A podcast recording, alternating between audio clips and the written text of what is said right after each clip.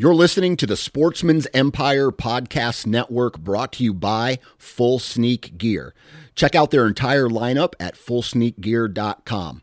Also, be sure to check out our entire stable of podcasts at sportsmansempire.com. Outdoor Edge knows that providing a freezer full of meat is part of the reason we all hunt. And what better way to bring it full circle than to process your own wild game? Outdoor Edge provides a full lineup of traditional and replaceable blade hunting knives and complete wild game processing kits to bring your wild game from the field to the freezer. Visit OutdoorEdge.com and at checkout, enter the discount code NATION30 for 30% off. New from Moultrie Mobile, the Feed Hub offers first of its kind cellular connection and control for nearly any spin cast feeder on the market. When used with the Moultrie mobile app, you can monitor feed and battery levels, run feeders on demand, receive alerts when feeders are clogged, and remotely adjust feeding times. The Feed Hub is ideal for anyone who maintains feeders. Remove the guesswork and save time by planning feeder maintenance before you drive to your hunting property. For more information, visit moultriemobile.com. Before history is written, it's played. Before it's frozen in time, it's fought one shift at a time. Before it's etched in silver, it's carved in ice. What happens next will last forever. The Stanley Cup Final on ABC and ESPN Plus begins Saturday.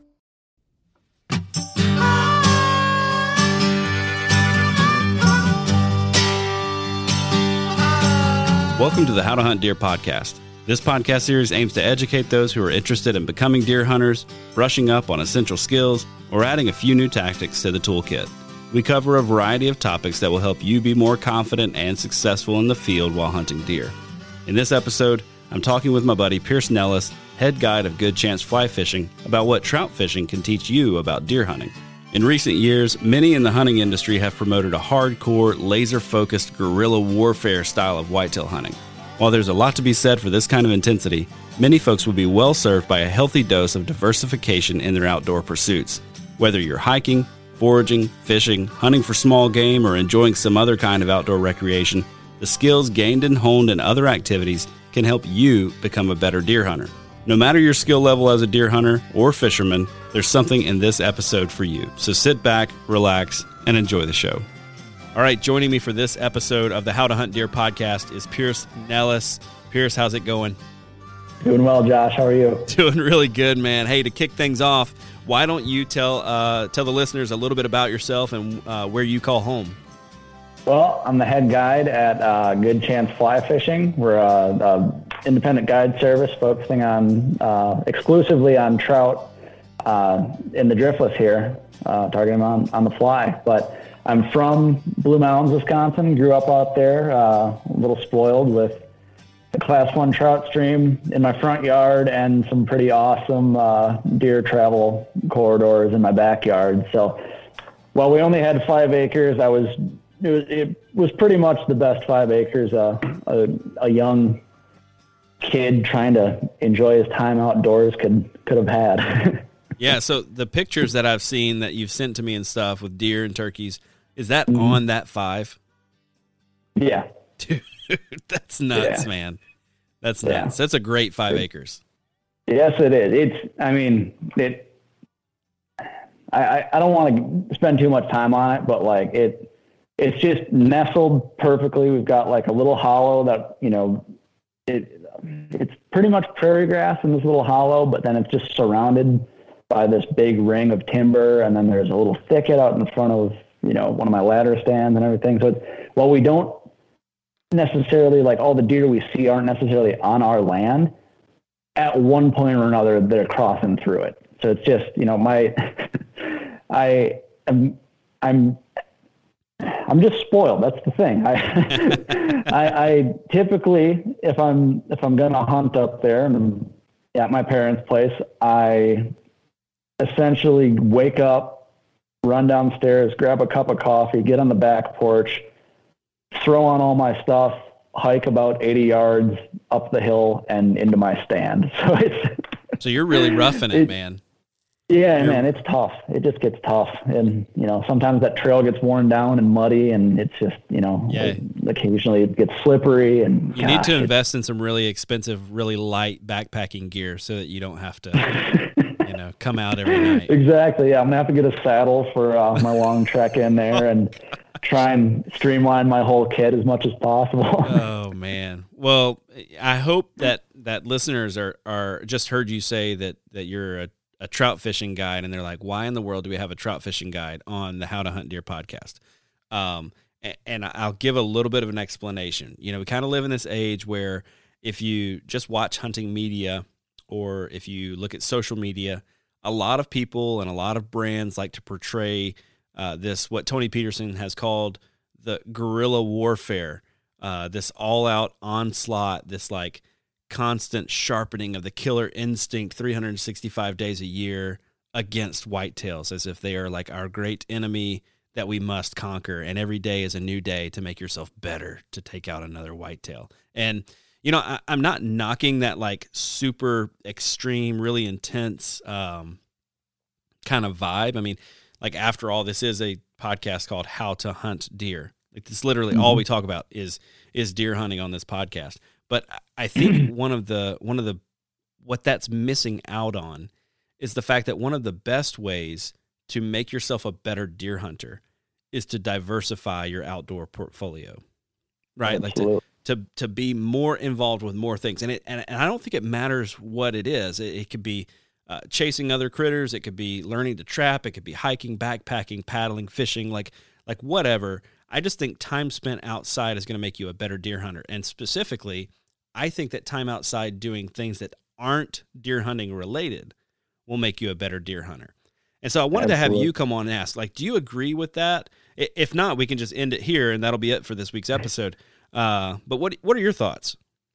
I agree with that completely. Um, you know, I I it, it, that whole principle there kind of reminds me of uh, you know I had a coach growing up who encouraged all of us um, to play as many different sports as possible. I mean, he was a football coach and he you know encouraged guys to play basketball, encouraged guys to play baseball, run track, or anything like that. And uh, basically, because you're working a different set of muscles, you're thinking differently. It's just going to make you a better all-around athlete. And I think the same principle applies to the outdoors in the sense that you know if you're only focused on deer hunting, you're one, you're missing out on a ton of fun. But um, I mean, just you you see so many different things, and there's so many things that you can take from one. You know that you know I can take from trout fishing, and I can apply it to my deer hunting strategy, or vice versa, or you know my turkey hunting strategy, and just you know you can. I mean, for one, you you, you scout just about everything as long as you're outside and you know you can be on a trout stream and kick up a fawn you know in some tall grass or hear turkeys gobble or you know be hiking into some public land to you know call in some birds or hang a saddle set up and you can walk past a creek and take a peek in there to see if it looks fishy i mean yep. it's yeah I, I think you absolutely need to uh, make yourself a well-rounded outdoorsman yeah, well, that that's one of the reasons that I wanted to have you on. You know, you're the you're the head guide at uh, Good Chance Fly Fishing. You spend more time on the water than probably anybody I know, at least. Um, but you're also an avid deer hunter. Um, mm-hmm. you, you, love the deer hunt as well. So I want to pick your brain a bit about what trout fishing specifically has taught you about hunting deer. So let I, I thought maybe we could kind of kick this off and go maybe back and forth. Like, what are some of the key lessons that uh, you have learned from uh, from trout fishing that you have transferred over to the deer hunting world? And I want to touch on a few of kind of my own as we, you know, kind of chatted a little bit earlier about like how we would approach this topic. And I think we both have some pretty some pretty good points to bring out here. So um, yeah. why don't why don't you lead with your with your first one, and then I'll pick your brain on that.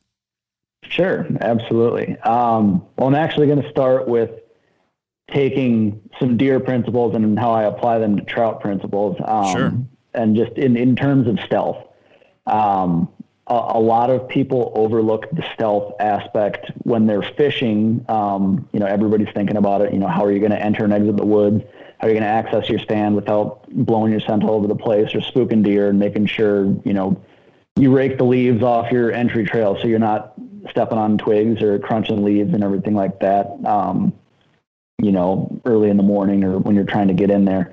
Um, so, I mean, just I'll say from just like a moving in the woods standpoint, I'm just, you know, kind of perfecting. Um, I don't think anyone actually has it perfected because we all seem to find a, a twig to snap while going in and out of the woods. Yep. It seems like just about every time, but, um, you know, just really perfecting that, that soft, you know, rolling of the foot, you know, going heel to toe and rolling that through the, uh, through the ground. Um, you know, I, I approach that to, or I, I, I bring that with me when I'm approaching water, um, from the, from the deer woods, especially because, uh, I basically, when you're approaching water, trout have what's called a, a, a lateral line. Um, you know, if you're familiar with trout or what they look like, or if you just look up a picture of them, You'll see on the side of the fish running from just behind the gill plate all the way back to the tail, there'll be a,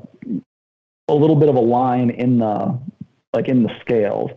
And that is your lateral line. It's basically a, a set of nerves which will um, allow the fish to sense vibration. And that could be any sort of, I mean, they use it for a multitude of things. They use it for detecting predators, they use it for detecting prey. Um, they you know they they use that to sense the vibrations in you know the, the the, current from you know a bait fish shooting by or a clumsy fisherman tripping on a rock and making a big splash in the water and they i mean even all the way to like if you're throwing a, a big hopper pattern in late august and you're just slapping on the water that creates a vibration in the water which you know triggers the fish and says like you know they realize okay like that could be food, I'm going to check it out. And especially hoppers when they make that nice satisfying splat that seems yeah. to uh, really really draw out the voracious brown trout. But when you're approaching water, especially, um, you know, really emphasizing that heel toe approach, and that's something that I don't think a lot of people do enough. Um, you know, there's we could talk about you know casting a shadow and like being mindful of where the sun's at and where your shadow's at. Like is your shadow on the bank where the fish can look up and see this shadow moving? That's going to spook fish. Or if you're casting a shadow over the water. But if you're doing your best to you know avoid that but you're still spooking fish approach with caution because trout are they're basically, I mean, they, they use that lateral line, and as you're, especially as you're getting closer, those footsteps, if you're not careful, they send vibration down through the soil. And if you've got a, a big fat brown trout that's, you know, laying in a lunker crib tucked under an undercut bank, they're going to sense that and they're going to be like, okay, there's something above me. I need to stay put. Um, and that, I mean, that's one thing. And then I, I mentioned, you know, just your like I mentioned the shadows, but also sort of using, uh, I, I, guess, lighting and uh, sort of a, what's the word I'm looking for here, like a background to break up your profile is yep. the other thing. From a visual standpoint, trout are always looking up. I mean, I shouldn't say always up, but the way their eyes work is they're looking forward and up. Their pupils are shaped in an elliptical um, form, which basically allows them to focus on an entire vertical water column, uh, as well as um, sort of a, a, chameleon type way where they can kind of see things out of both sides. Um, but they essentially are looking into the water to see if there's anything coming towards them, and they're looking up to see if there's any predators above them. Um, and so if you're approaching water, like say you're approaching from upstream or you're trying to make your way past, if you can do your best to either lower your profile so that you're in a position where you can't see the fish and you know down into the water where you're not breaking that horizon and being this big you know just random shape um, up Yeah, above them, Yeah. Uh, you- you're going to spook a lot fewer fish. And you know, you can take that same principle um, from the deer woods to you know when you're setting a stand, you want something behind you. You don't want to be on an eight inch. you know, I mean, you should. I don't know if I'd want to be on an eight inch tree, anyways. But Hey man, you in a saddle be- you can do it. Come on, come over to the dark side. Use a tree saddle. You can do it. You can set up in something the width of your hand. I know. Well, that's the thing. I mean, the fly fishing gear alone is it's it's it's taken up too much of my time. I need to. Uh, I shouldn't say time. Too much of my too much of my funds to. Uh, I need to I need to save up for the for the saddle life. I think. That's right. But I should say, if you like me and you set hang on stands or ladder stands, you want to be on something that's got something that's going to break up your profile. And that especially translates to if you're fishing down or from upstream, you're casting downstream. So you're pulling streamers back upstream, um, you know, through a pool or up into a riffle or something like that. Uh, if you can do your best to, you know, maybe put yourself in front of a bush that's going to do a lot for you. Um, or have you know a bunch of trees behind you. That's just something that's going to break up that profile. That's going to really, really take you a long ways. Um, yeah, I think that's Yeah. Well, my relating that relating that back to the deer world there you know i think i think there's a couple of things in that i think uh, there's that access piece right like just Yeah. how you're approaching the woods knowing what the deer are doing when you're approaching. You know you talked about what what fish are kind of doing you know hanging out in the lunker crib or whatever you know down underneath the surface. But but when it comes to a deer it's like okay where am i going to spook deer from? Well if you're moving Right. in during the day that's probably going to be their bedding area.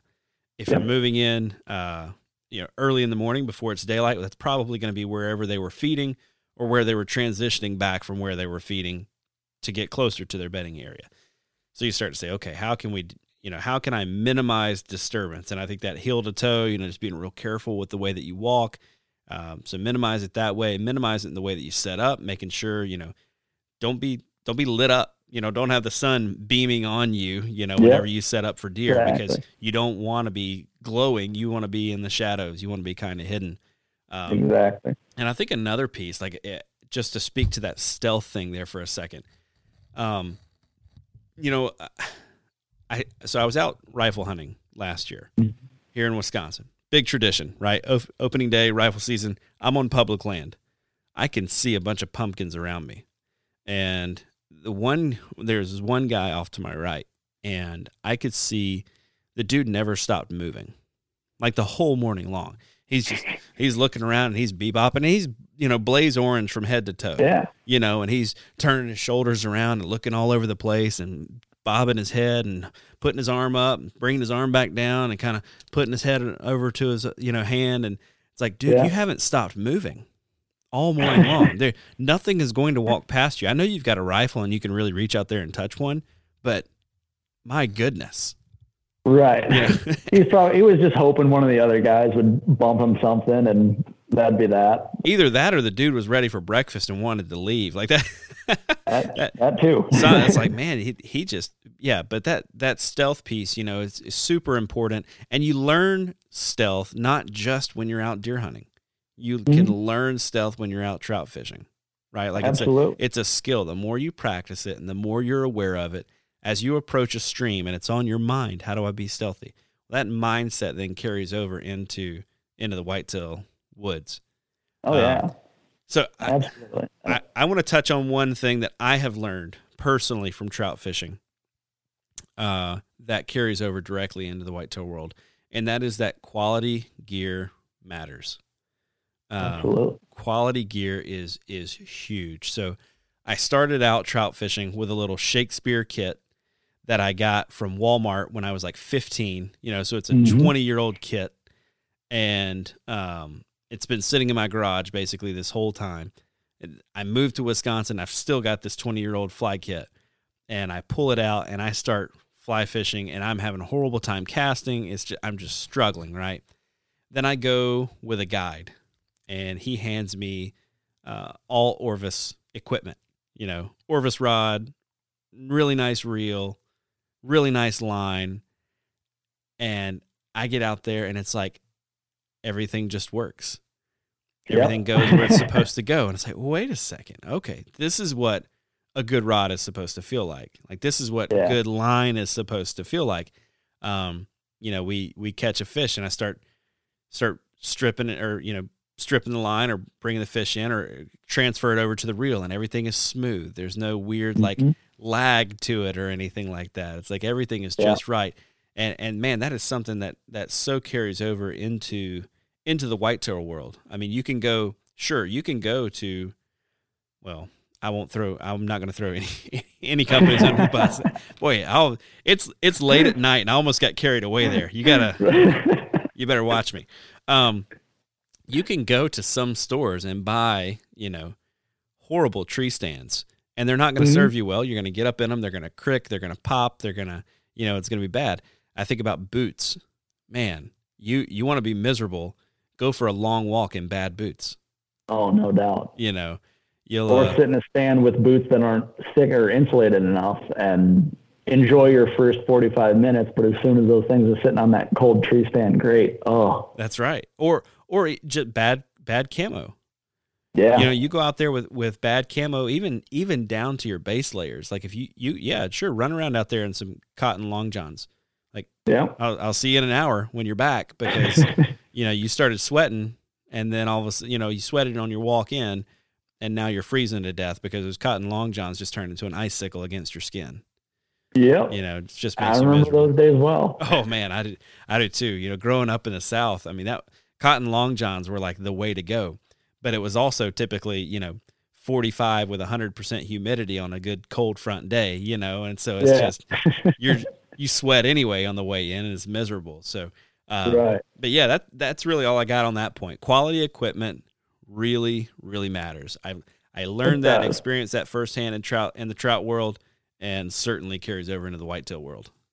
Absolutely. And like, I mean, you can find solid gear at affordable prices. You know, if if you want to go, you know, for the top of the line rod, yeah, it's you know, it's going to be it's going to be an expensive thing. Just like if you would buy a top of the line bow, you know, brand new, you know, you name it. Same with waders, same with camo, same with you know boots. Like it, you name it, it's going to be it's going to be one of those things that's just it's a tough, especially if you're getting into it. It's a tough.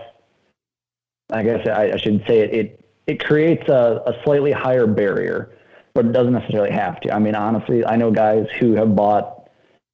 And I think I, I don't know if we can name drop on here, but the dude bought. I mean, it's I'm not I'm not ragging on it at all, but he bought like I think it was like I don't know what it was like 15 pieces of First Lite gear oh. from some guy on eBay who was trying to sell it. I think the guy said like 500 bucks or best offer or something like that. And it was the last day of the sale. And I think my buddy ended up getting all this stuff for like maybe 300 bucks. Like, so it, it can be done. Yeah. It can be done. Yeah. Yeah, you know, and, and that's that's true. So thinking back to this rod and reel setup that I was using uh, last spring when we went with a guide, um, I asked him at the end of the day. I was like, "All right, how, realistically, how much to get into that setup because I need it in my life?" And Mhm. uh, he was like, "Well, with the rod, the reel, and the line, you're probably looking at two hundred seventy-five to three hundred dollars." Yeah. Like, That's not. I mean, that's skipping Starbucks yeah. you know, for a for a handful of weeks or whatever. Right. And you don't have to do it all at once. It could be the kind of thing where you've got a, a, a kit like you have with uh, you know, the, the Shakespeare stuff. Like it's, it's old, it's outdated, but maybe you can, you can get by with that reel, but you really want to upgrade the rod. Yep. You can go ahead and just get a rod and put your same reel on it. You don't have to, you know, just get new fly line. A lot of times that makes a huge difference. Yep. Yep. For sure. For sure. All It's like keep updating the bow setup. I mean, Oh yeah. Well, and yeah, man, like that's a that's a whole other world. Like, and you know this this podcast is mostly geared towards uh, a, you know folks who are kind of getting into the hunting world. Um, maybe they didn't have a hunting mentor growing up, or people who just kind of want to like brush up on some of the basic things. And that's a big one with bows, man. The the money you can spend for a brand new bow. It's like, dude, buy a two year old bow. Like, oh yeah. buy a two year old bow for 500 bucks. The Mhm. technology you get is fantastic. And you're out half or a third of of the money. You know? Right. And I mean, do your research too on on what brands are sub companies of your big top of the line brands because there's a I guarantee you if you if you really look into it you'll find that a lot of these companies are owned by much larger more reputable companies and it's just sort of you know technology in those bows from what was the top of the line or the top of the line a couple years ago and it's yeah. it's that's exactly like you said it's a great point yeah and you know that carries over into a lot of other things i learned last week i won't say who it is, but have you seen those those cheapo Tasco uh, Walmart trail cameras? They're no. like they're, okay, so Tasco has a has a trail camera at Walmart. They're like twenty eight dollars. Super cheap. Super cheap. And for me, hunting on public land, I can buy twenty of them, and I don't care when they walk off. Like I'm mostly upset that the SD card went with it. You know, yeah. I don't care that the camera disappeared, whatever. I'm upset that I lost the data. Um, but those, right. but I've had pretty good success with these things, keeping on running and taking pictures. And I was talking to a guy the other day, and he said, "Yeah, that's those Tasco cameras are made by X other trail camera company, and so they're actually pretty pretty good quality. But they come I'm out. I'm ask you for those names as soon as we're done here. as soon as we're done recording, I'll let you know. I'll let you know. But it's it's somebody who's known for making pretty good pretty good uh, trail cameras. Yeah, so, absolutely. But anyways, that's it. All right. So we've we've hit on stealth in your approach. We've hit on quality equipment matters. What's the next one? Carry over from uh, trout fishing to deer hunting. My, yeah, my next point I was going to uh, talk about was just like scouting for hunting and fishing. Well, basically scouting for one while doing the other. Um, and I mean, yeah, I'll I'll throw turkey hunting in here too because it's. I mean, I can I, I can't even tell you how many times I've been, you know, in a creek working my way up and there's a little sandbar and it's just covered in turkey tracks. Um, yep. yep.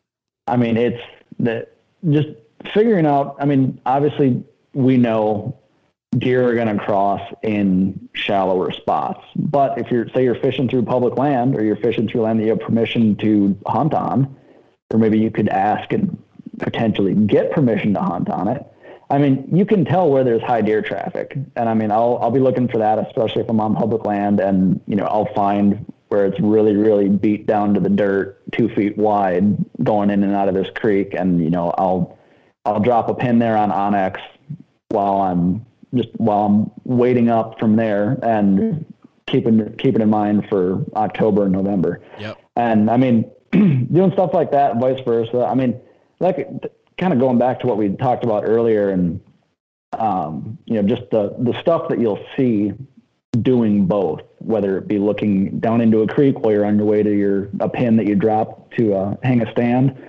or you know kicking up fawns in tall grass in July on the way to a creek or maybe if it's I mean Wisconsin where we're at they they shut down trout season the second week of October to give them a break to spawn so I guess I'm I'm not doing quite as much, uh, I guess, pre-rut, pre-rut scouting on the creeks there. But I mean, turkeys, especially in spring, man. Well, I'm down there and I'll look for sheds, like right now, especially. Um, you know, if there's an easement or anything like that, just trying to see if there's stuff that have dropped. But in the spring, especially if I'm on public land, I start hearing gobbles.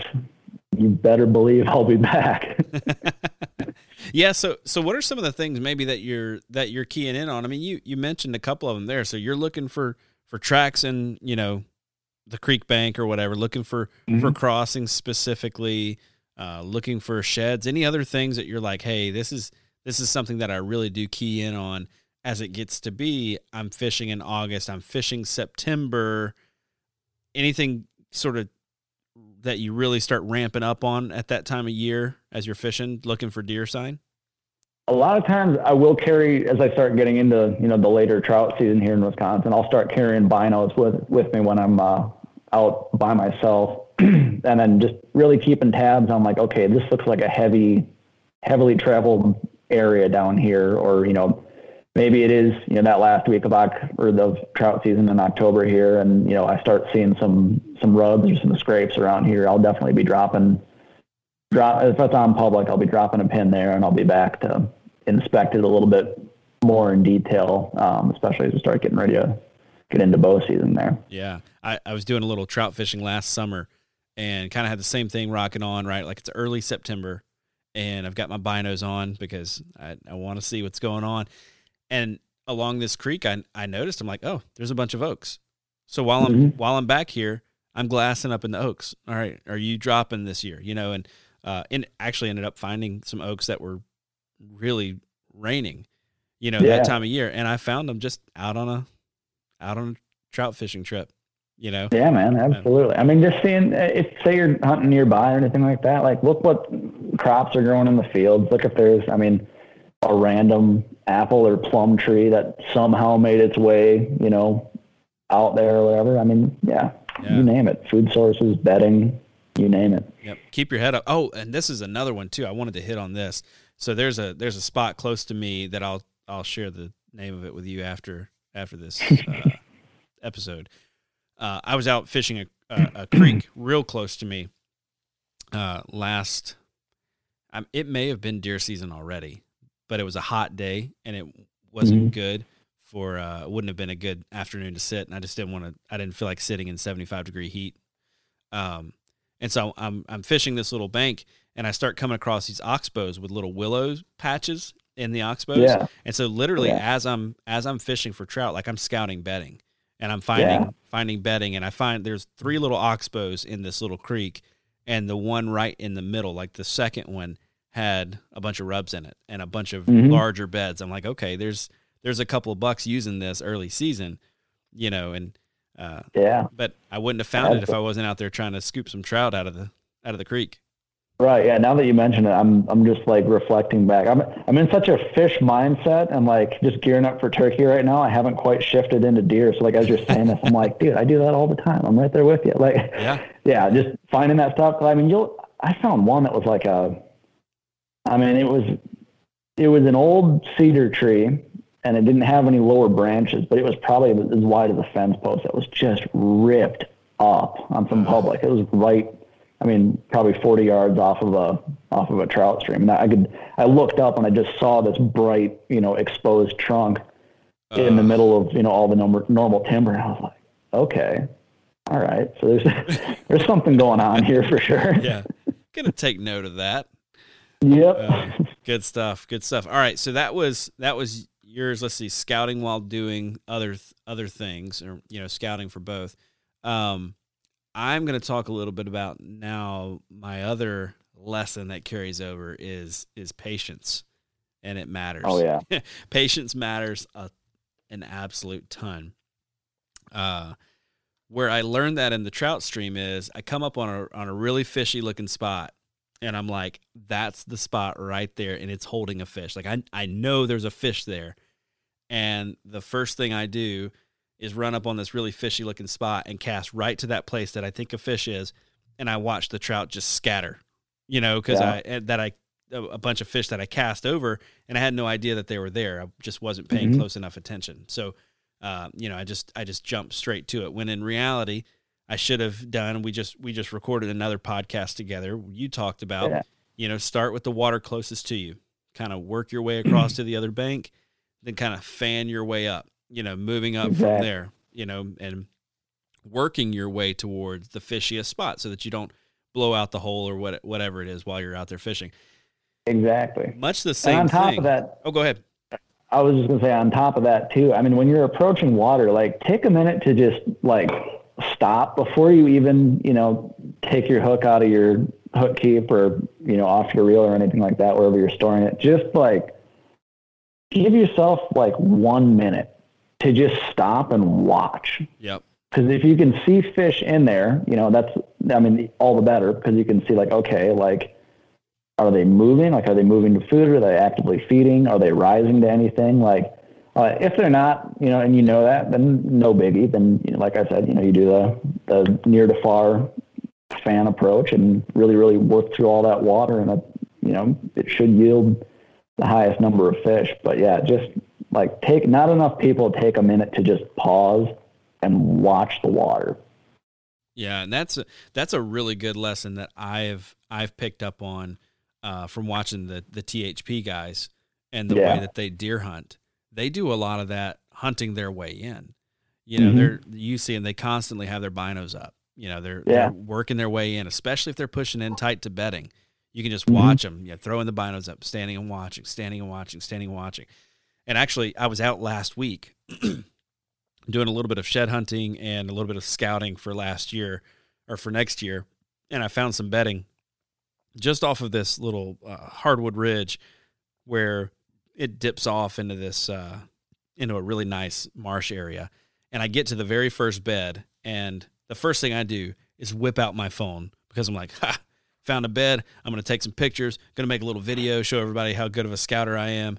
Uh, this is going to be great. And as soon as I start talking, a deer gets up within like eight yards of me. No kidding. Yeah, it was. Just, I mean, it was right in front of me, and I'm- I'm in this tall marsh grass, so it's like you couldn't you couldn't tell. I mean, it's the middle of winter, Mm-hmm. Right. but but there's marsh grass and red brush mixed together, so it's basically yeah. an impenetrable wall at this point, you know. Yeah. And uh, the deer just gets up and run off and runs off, and you can. So I'm making this video, and I'm you know looking at my looking at my phone or whatever, and you just see my face just sink. You know, this is just like I got that close, and but but you know, it, bring that into the hunting season. Like Oh, how yeah. often do we how often do we lack patience, and so we push in further than we should have on the first hunt? You know, we Mhm. blow a spot out, or you know, especially for public land. For me, I have such this. If I don't get there and hunt that first, somebody else is Yep. Mentality, and it causes me to push too far in sometimes.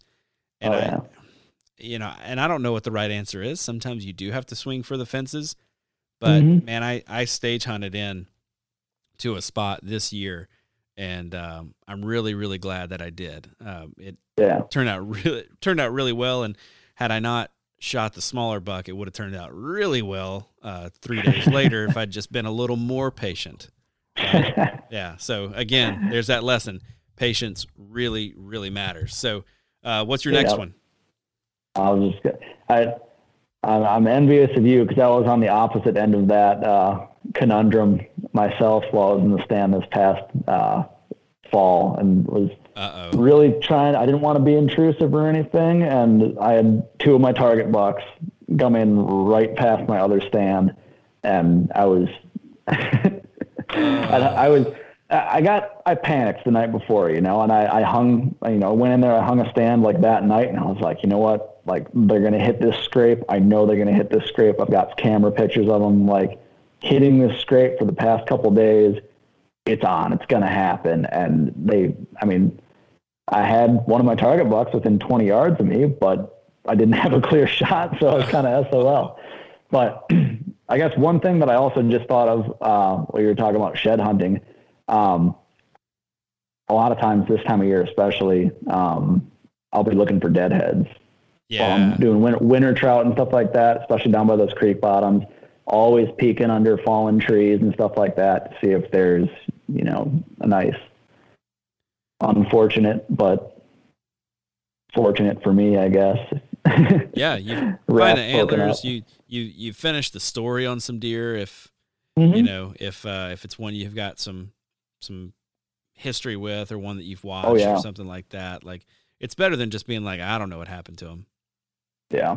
But at the same time, dude, there's no better feeling than having, you know, I I rushed a shot, you know, was and uh this was in, in 2020 and just put a bad shot on one of my target bucks and he ended up getting away. Um had a a, a broadhead brand which I will not name, but it was expandable and it did not expand and I got about four inches of penetration I bet I can tell you in the a brand. spot that yeah, I thought you could do. I'll tell you that off And, air uh, too. yeah. but I mean, this this past year though, when we started getting more and more deer on camera, and I saw this buck that was like, I was like, wow, that's a that's a hell of a buck. And I looked on his, you know, high on his left side, and sure enough, there was a big scar on his in his fur where it was all his fur was all knotted up. And I was like, okay, so we made it. Like, really glad about that. But I mean, feel bad we, that we wounded him obviously, and Yep. all that. But I mean, he, I, yeah, that was that was a nice resolution to that just sick feeling you get when you when you put a bad one on on a deer. Yeah, man, it's the worst. I, I did that this this past year, and um, the biggest deer I've ever shot by by far, and Yeah. he got away, dude. And I'm I'm still I'm still sick about it. Like I'm half tempted right now. I'm gonna turkey hunt that that area just so I can walk through one more time. Oh know, yeah. just just Yeah, just to see like is he Gotta. in here anywhere? Uh, I've already searched that area like I don't know, probably ten days uh, worth of looking. you know, just every time it's like the every time things change, like the first snowfall of the year, I was back out there to, to look again, Yeah. and the snow melted, so I'm back out there to look again. You know, kind of thing. So, Mhm. but Yeah, anyway, there's no worse feeling. Yeah. I'll take I'll take snapping off a, a trout over wounding a deer and losing them any day. oh yes, indeed. Um, I guess that's kind of a, a nice segue actually into uh, my next point that I was going to mention. Just, I mean, just appreciation for the animal. Um, you know, bow hunting and fly fishing, especially here in the driftless, where your casts are within, they're typically, you know, a max of 40 feet, 30, 40 feet, and within. I mean, you're, it's, it's a really, really uniquely intimate experience being able to watch, even if it's a just a little eight inch brookie. I mean, if it's native and it's in a foot of water or whatever, to come up and just assault your little dry fly or something like that. I mean, it's it's just so much fun, and you know, more often than not, those those smaller, more native uh, fish, like uh, nine times out of ten, they got better colors than some of the big toads that are in there. And I mean, I've got, but I sort of started doing more and more photography um, on the water over the past couple of years, but just I've gotten some of the best shots of just markings and colors on fish from these these tiny little fish. I've got one that I uh, I actually have it framed now. Um, it's in the background on my phone as well. It was just this unbelievably colored up brookie, but the thing was like seven inches. And Wow. I don't know. I don't know how I got the picture, but I mean, just the the appreciation that you have for the animal once you actually have one. You know, you get to put your hands on it, but also just watching them do their thing. I mean, I I followed the uh, the old hunting adage um, that was that was pretty common amongst like the the guys that I hunted with. Like, oh well, you shot a buck this big last year. You can't shoot anything smaller than that. So I mean, just that I I put myself through a several year drought because I was really following that principle and you know kind of being self conscious about the deer, which I'm you know I'm not afraid to admit, but I'm embarrassed by. Sure. And uh, but I mean, at the same time, the amount that I learned about deer from just watching them do their thing and you know waiting for you know what in my mind was uh, the right buck at the time to to come by or not come by during that drought. Yeah. Um, yeah, I mean, just like being able to sit there and just that kind of goes back to stealth, but just being able to really be quiet and take your time getting in there and just getting to really watch them do their thing. I mean, that's that, in my opinion, is I mean, that's what it's all about, really. It's why you're out there. Because I mean, catching catching a fish or you know, finally shooting a deer, like once your hands are on it, it's kind of over, you know. But it's it's that pursuit, it's the everything that leads up to it. That's really what it's all about. So yeah. I think really just soaking that in, and then once it you do have one on your you know in your hands, just taking the time to really reflect and appreciate it is, I mean, you gotta. Yeah, that's that's huge. I I've heard I can't remember who it who it was that said it. It might have been Greg Litzinger who I had on the podcast a couple of weeks ago. Um, I think it was him. I think he and Clint Campbell were talking at one point on on Truth from the Stand, and he said basically I learned a lot more from the bucks I let walk, or from the bucks that that you know got past me than I do from the ones that I shot. And I don't know if it was him that said that or not, but but somebody said that. You know, it's like Yeah. basically I, I learn a lot more from the ones that that I don't shoot. When I'm just watching deer do their thing, I'm just soaking it all in. I see how bucks act, you know, and I can um yeah, just sort of build up, you know, my my knowledge of deer in general, uh, rather than the buck appears, I shot it, now it's over. Yeah, exactly.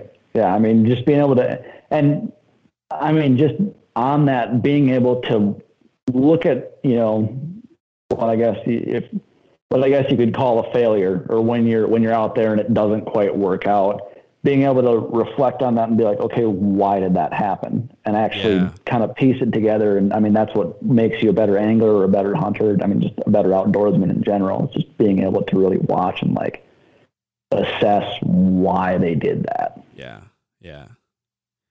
All right. Well, I'm going to jump on to jump on to my next one, and I, I'm just going to do I'm just to do one more, and then I'm going to let you do one more, and we'll wrap it up after that if that works for you. Deal, Um, you bet. Eh, Because I I'm looking at my I had actually two, and that I think they both are super related to each other. Um, Mhm. all prey species relate to really great cover relate to cover Mhm. and uh, the bigger ones get the better cover typically Yeah. you know ti- Oh, yeah. as sort of a general rule and that that has remained true um, you know anybody who's hunted deer knows that to be the case um, but i found it to be the case when when trout fishing you know Mhm. I was out last year. We went out to Viroqua. Um, you know, shout out to the Driftless Angler. Uh, if you're in the Driftless region of Wisconsin, you should stop by that that shop. Uh, I also know a guy who guides Good Chance Fly Fishing. I don't know if you've ever heard of him. Uh, Oh you know, yeah, that guy. that, oh, that guy. But um, so, but I, w- I was out there. I didn't know you at the time, so I'm out there with Driftless Angler, and um, you know we're fishing, and and the guide tells me, um, "Hey, do you see that log right there? Cast at that log." And so I try three times and I fail each time, and I keep getting hung up. And the guy's just being super patient. He's like, "No, try it again. There's a fish in there." And so I finally get it up in there, and uh, an absolute just sea monster of a, of a brown trout. I mean, it, it might as well have been Godzilla coming up out of the ocean at this point. Came out and took it, and you know, for the for the entire stretch of the of the stream that we fished that afternoon, that was the um, probably the best cover. There were some deep pools, and there were some other you know brushy places and stuff, but this was the only one where there was like a like a, a hole underneath this log kind of thing Yeah. you know, really tucked back in there. And that's where we had the encounter with the with a really big trout. And Mm-hmm. I didn't land it, but he was by far bigger than than the rest of them that we'd been catching all day, Oh yeah. uh, and by far bigger than you know any that I had hooked previously, uh, except for on a the time I got to go on a private stream in Georgia. That's a whole other thing though. That was Oh, uh, yeah. that was almost not fair. Um, but same thing over in the in the whitetail world, right? You know, the, the the animals they're gonna love cover. They're gonna stick close to cover, and the biggest ones are gonna get the best cover. You know, of course. yeah, I watched Absolutely. I watched a um, I watched a little six point last year come in, opening day of pheasant season, and actually the same morning I I arrowed that other buck, and uh, he came in and he bedded down not very far from me, and I got to watch his sort of like bedding habits, and I also got Mhm. to watch as other bucks began to approach, and he realized he might have been in the wrong bed you know, as these other bucks got closer, and it was a little bit later in the morning, but these this other larger buck starts to come over, and that little six point gets up and moves out of that bed Mhm. and moves over to some less desirable bedding where he was more exposed. Like I could see him Yeah. clear as day, whereas he'd walked up to the first little clump of brush and disappeared into a tunnel. You know, and it's like you wouldn't even know a deer was there. Well, you know, Big Daddy starts walking over, and this little six point's like, and I'm gonna leave now. I'm walking over Yeah. here. Don't mind me. I'll just lay down next to this tree, and uh, you know, who cares? But uh, That's yeah, the best, getting to watch them kind of get that oh crap look on their face. that that's exactly what it was. He was just like, yeah. "Ugh, this again. It, it was like Yeah. he was like a middle schooler about to get his lunch stolen. You Yeah, know, just exactly. like, oh, this is not good. You know, Well, I mean that's that's the reason though why you why you you see those little six pointers and those smaller bucks. You see them more frequently than you do those real big mature target bucks. Yep. I mean they've like you said you said it perfectly. They get the best cover and the other little guys are kind of SOL. And the same applies to trout. I mean, like you said, that, that big guy was hanging out under, you know, clearly, clearly hidden underneath that, uh, um, you know, that log and, you know, it, but it also, you know, it serves as an ambush point for them. Yep. And I mean, if you're on the trout water or trout streams or anything, like, like you said, logs, stuff like that, particularly if they're like running parallel to the river, um, where they can, you know, those fish can have that lateral line exposed. They can have a little bit better line of sight, and also it covers them better. Brown trout, especially, uh, they prefer some sort of an overhead cover so they can sit down underneath a log, like what happened with you. They're going to do it. Yep. That's exactly what this one was doing. And you know, I guess, uh, I guess other trout that would try to buddy up too close to this little spot, um, unlike this little six point, the little six point didn't have to worry about getting eaten by this Mm. other buck, but I guess trout are pretty carnivor- carnivorous. I mean, they're Oh, yeah. not carnivorous. Oh, yeah. What do you call that when they'll eat each other? Right. When the, um, Cannibalistic. Yeah. yeah. There we go. There we go. Yeah, I mean, there the conditions got to be right for them, but I mean, yeah, if, if a big trout's got to eat, it's it's gonna eat. More often than not, it's gonna wait till you know low light. That's that's typically when when larger trout are gonna be out feeding. Those bigger fish, they need more calories, so they're gonna focus on more calorie dense food um, in the form of small trout or sculpins. You know, little dace that are shooting around in there, crayfish, leeches, you name it. But especially once the light gets low, because when it is light out, you know, that say the sun's just beating down, you know, those tiny bait fish, they've got the advantage. They're more nimble, they're quicker, they can escape a lot more easily. But once that light goes down, their vision kind of goes down with it. But the trouts, you know, a big brown, between using that lateral line and using its vision, I mean, if you're a small fish, better look out. Yeah. Hey, look, man. There's another. There's another. Uh, another connection there. Big trout and big bucks. They're all Yeah. nocturnal. Yeah. exactly. But I'm not recommending you chase them both at night. no, no, try and stick to the water. Chase, yeah, chase chase trout at night. That's fine. That's fine. Well, let, let's hear your. something to do once you get out of the stand, anyway. That's right. That's right. All right. Let's hear your last one before we wrap things up. Uh, my last one was going to be just making the most of the limited time that the majority of people have. Yeah, that's Um, good. you know, That's good. being able to, I mean, YouTube is, I mean, it's quickly become like just an information hub for just about anything. And I mean, that's, I mean, I, I used to do some freelance construction work and ended up taking on jobs that I didn't quite exactly know how to do, but thanks to YouTube, I got them done. So, That's right. but uh, those days are long gone. Of course, I didn't uh, do that on anyone who's listening to this house, but uh, I don't think they'd be listening anyways. But not quite uh, the most outdoorsy people. Ah, But um, yeah, I mean, like using YouTube and just, like the internet as just the outstanding tool that it is. Reading books, um, just doing as much as you can to learn as much as possible while you're not in the field or while you're sitting at your desk at work and you want to have onX, you know, in a separate window and able to hide it quickly in case your boss walks by or I may or may You not know, have have made a a reel about that at one point.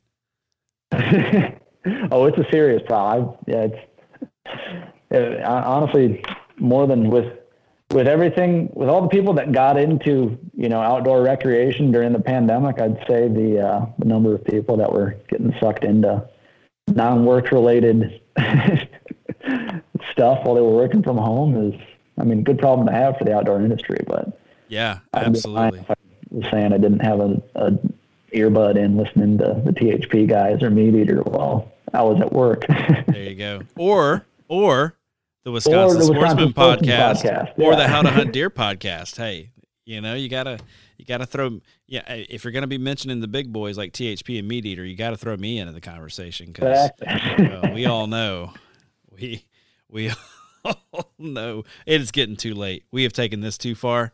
Uh, I start comparing myself to Meat Eater, you know that we've gone off the rails. So, um, anyway, But Well- yeah, I, I was going to say just, you know, basically learning, using those resources to do as much research as possible um, while you're while you're out out of the field, stuck at home or stuck at your desk, and then when you're getting out there, like if you've got an hour and it's your only day to hunt that week, I mean, or fish, I guess, like be aggressive. Why not? Like it's, I mean, guys will say you're gonna, oh, you're gonna ruin your stuff. And like I said, if you're owning public or private land, you're, you know, you might blow out your best stand if you do that in an hour, and it happens to be the the wrong time. Um, or I guess the right time had you been a little more more careful. But but I mean the same goes for fish. I mean there's there's days where it's like okay I've got an hour and I'm you know I just want to catch something. I'm gonna you know just you know chuck streamers in deep pools and that's going to be my strategy for for the hour. I'm just going to pull out a couple of uh, or try to pull out a couple of bigger fish and that'll be that. I'm just going to cover ground and chuck streamers where I think there'll be big fish and all that. But I've been doing that. But you mentioned uh, Matt and Jerry at the Driftless Angler. You know, if you're a Driftless uh, listener here, like check them out online because their fish reports are phenomenal, especially for trout. Um, if you're going somewhere new, like read a hatch chart, call a call a fly shop, and or I should say, drop into a fly shop and uh, ask those guys what's working, what's not. Um, you know, and same with hunting. You know, be be staying up to date on what phase of the rut you're in. Um, you know, have a game plan going in of like, okay, like I'm I'm gonna do it. I'm gonna get try and get in close to uh, bedding, or eh, I'm just gonna sit back. It's you know, evening. I'm gonna sit back on this evening food source and see if I can get something coming out to have a snack or anything like that. I mean, just do whatever is going to set you up for success. Yeah, that's good. And, You know, they're, you know, keying in on like fishing reports and that kind of thing. He work your network, man. Ask what other people oh, have yeah. been seeing. You know, um, find out if if deer, you know, chasing early this year, mm-hmm. or people have been seeing. You know, like like in my area specifically, I know last year, those that last week of October was dynamite for a lot yeah. of guys right here in our area.